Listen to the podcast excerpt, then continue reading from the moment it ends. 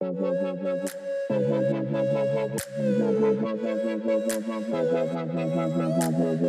is Friday, December 18, 2020, and here is your Daily Devo.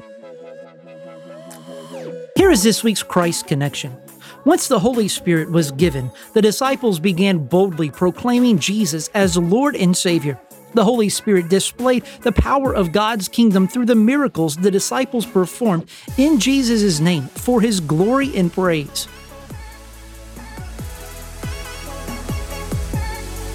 Have you put your faith and trust in Jesus alone for your salvation? If not, please do so today. Jesus says that all who come to me, I will not turn away. You can embrace the rescue of God by simply admitting your need to God, asking Him to forgive you, trusting in Jesus alone to rescue you, and following Jesus Christ, the King of your life in faith from this day forward reach out to us at cbcmaysville.com slash connect so that we can get you some free resources about what it looks like to follow Jesus. And for more resources, check out our website at cbcmaysville.com.